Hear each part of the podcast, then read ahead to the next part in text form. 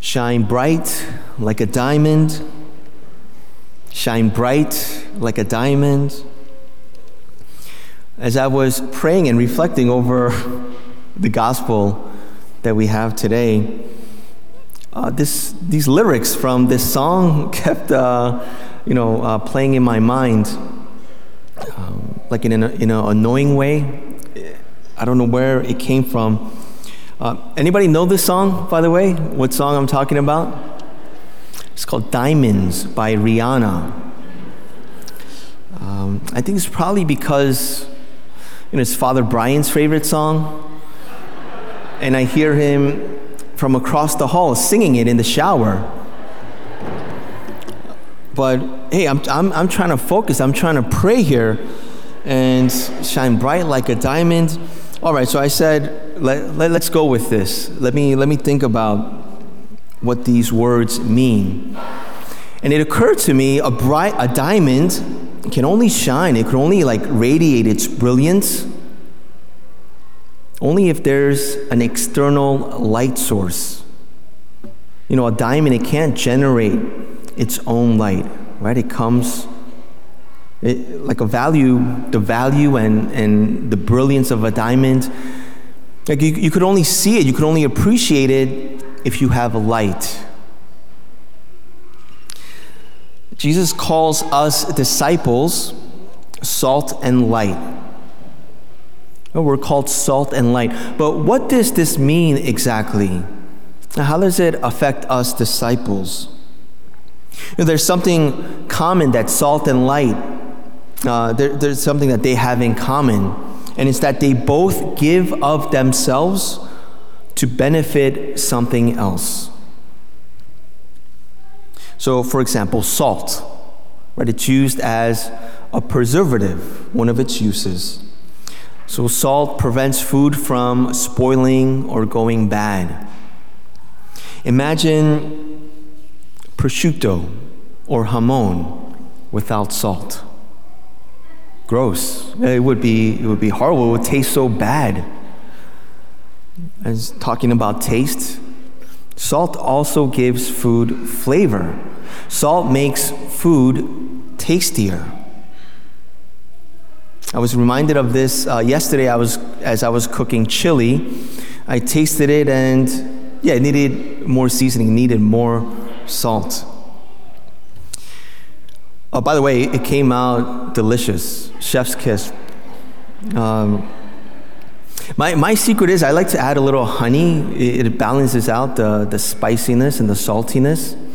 And then uh, some of the diced onions I, I, add towards the end to give it a little bit of uh, like a crunchy texture. Uh, I also use uh, San Marzano diced tomatoes, crushed tomatoes. Makes a, makes a, makes a nice difference. Who knew you would be getting these game changing cooking tips at Mass today? And we're called. We're called to be a people who flavor all aspects of our lives with the values of the gospel. We're called to preserve our families, our communities, right, our society from the corruption of sin and vice, just like salt. Now, what about light? Light also gives itself away to everything in its path. It doesn't make itself visible, but makes other things visible, like diamonds. Light exists not for itself, but so that others can see.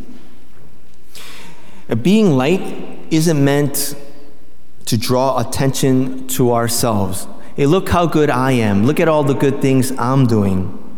But to help others see who God is, how good He is, so that they can be drawn to Him. These images of salt and light are also meant to correct any misunderstanding that the Christian faith is only a personal or private experience.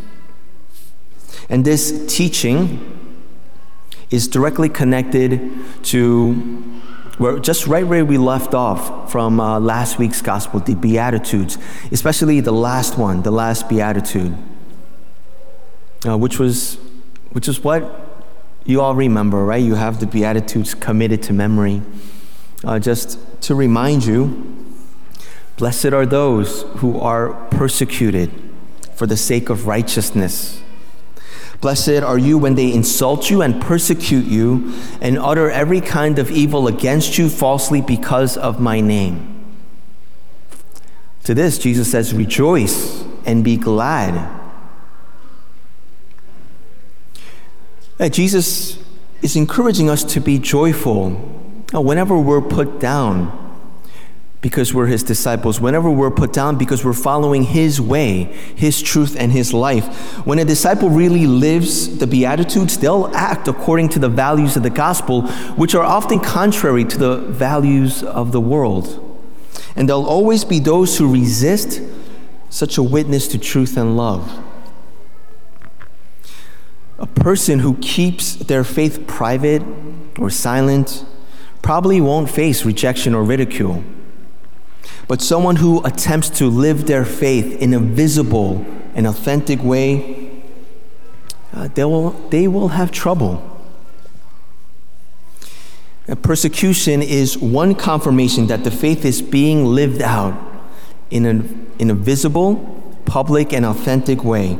And for such a disciple, Jesus blesses them.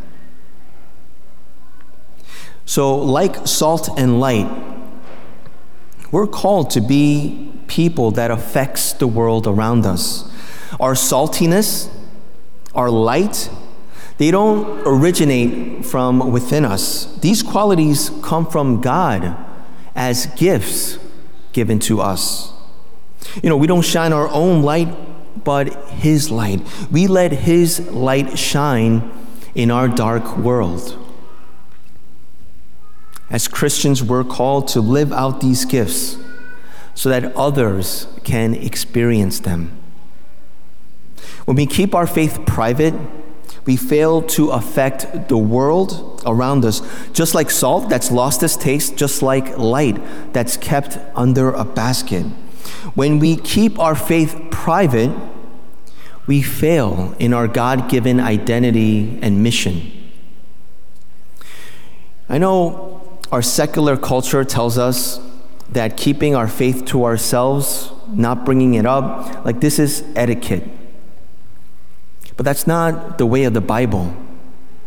That's not the way of Jesus. If you think about it, salt and light and the Beatitudes are really a description of Jesus. Who he was, what he did. And when Jesus tells us to let our light shine before others so that they may see our good works, he's basically telling us to do the same thing that he did. So here's the big question of the day of the week. Hopefully, we'll, I encourage you to bring it into your prayer and, and reflection, meditation this week. Am I living like Jesus? Am I salt like him? Am I light like him? May we shine bright, not like diamonds, but like Jesus.